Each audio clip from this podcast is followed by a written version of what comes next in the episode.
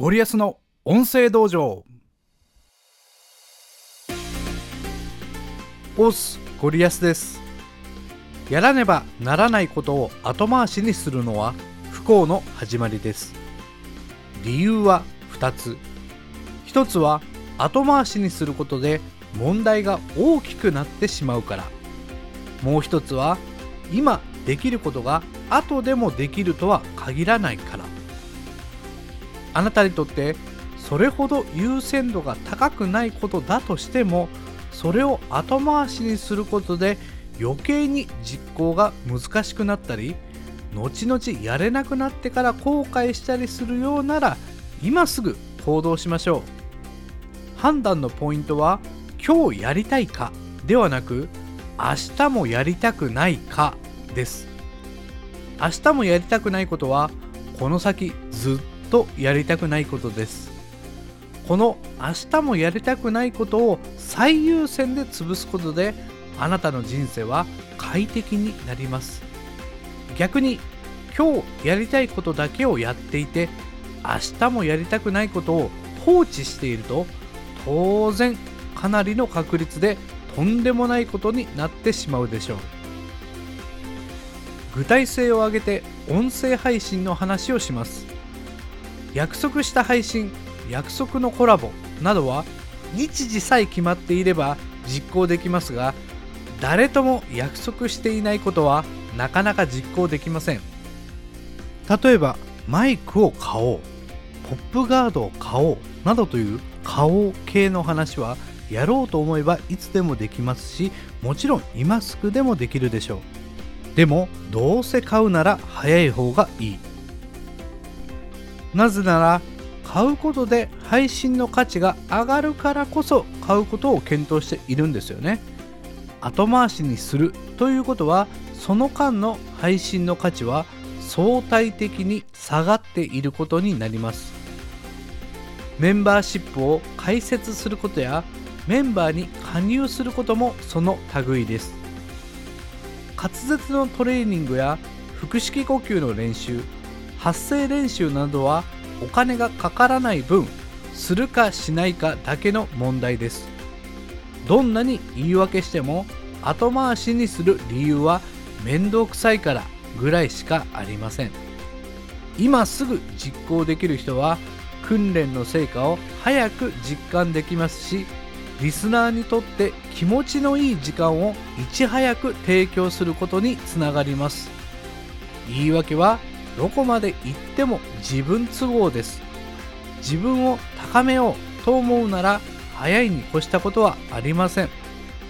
はいそれでは私の話をします、えー、私がですね男性合唱団に所属していた頃の話です。合唱団の一大イベントといえば定期演奏会とコンクールです。定期演奏会は出演する演目数だけ練習しなければならない譜面があってとても大変なんですがそれに比べるとコンクールというのは課題曲と自由曲の2曲を抑えればいいだけ。でもどっちが大変かといえばもちろんコンクールです。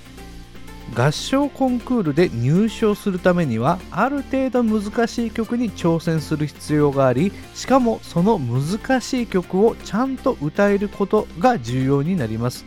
まあ英語やドイツ語ぐらいならなんとかついていけてもロシア語やフィンランド語となると歌も難しい上に発音まで難しいということになってきます。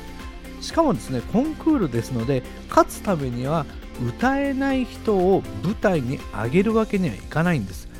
そこで合唱団の中でオーディションが行われるわけなんです、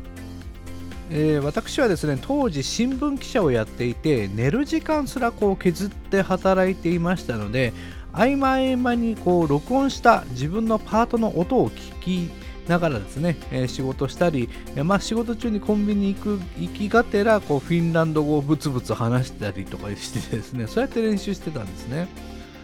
まあ、ただですねどうしてもこう私の中で歌の優先順位というのがまあすごく低くてですね合唱団の練習の時間以外に長時間個人練習をするということがほとんどできませんでしたで私にとって合唱の練習はどちらかというと今日もやりたくないし明日もやりたくないということだったんですよね、まあ、それでもですね過去2年連続してオーディションに合格できていたので自分なりに頑張ればそれなりの結果は出せるというふうにまあ高をくくっていた節もありました。ところがその年オーディションでバッサリ落とされ、えー、仲の良かった後輩たちにですね私の席を奪われてしまいました。個人でね練習する時間をもっと大事にすればよかったなと思ったんですけども後の祭り、ま、ショックを隠せずにですね呆然としていた私に、え、団長が声をかけてくださいました。忙しいのはわかるけど申し訳ないけど努力しているように見えなかった。努力している姿を見せてほしかった。この言葉は未だに忘れることができません。やりたいことは少々大変でもやれるもんなんですがちょっとでもやりたくないっていうことは簡単なことであっても後回しにしがちです。自分が何を優先して何を優先していないかは傍目からよく見えたりします。マイクを買わなかったりメンバーシップを始めなかったり発声練習をしなかったりしたからといって優先順位が高くなかっただけだということも可能ですよね。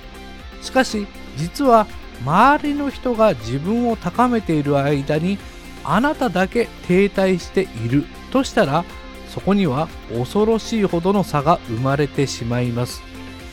追いかけてくるライバル配信者たちは気がつけばその力を大きくしています。努力するならできる時にそして今のうちにやりましょう。というところで今回の話をまとめます。今回のゴリアスポイン。トあなたにとって明日もやりたくないことは何ですか？ぜひやることリストを作って一番やりたくないことの優先順位を上げてみましょう。その努力があるかないかが結果を大きく変えてしまうということを覚えておいてください。今回は以上です。それではまたお会いしましょう。ありがとうございました。さよなら。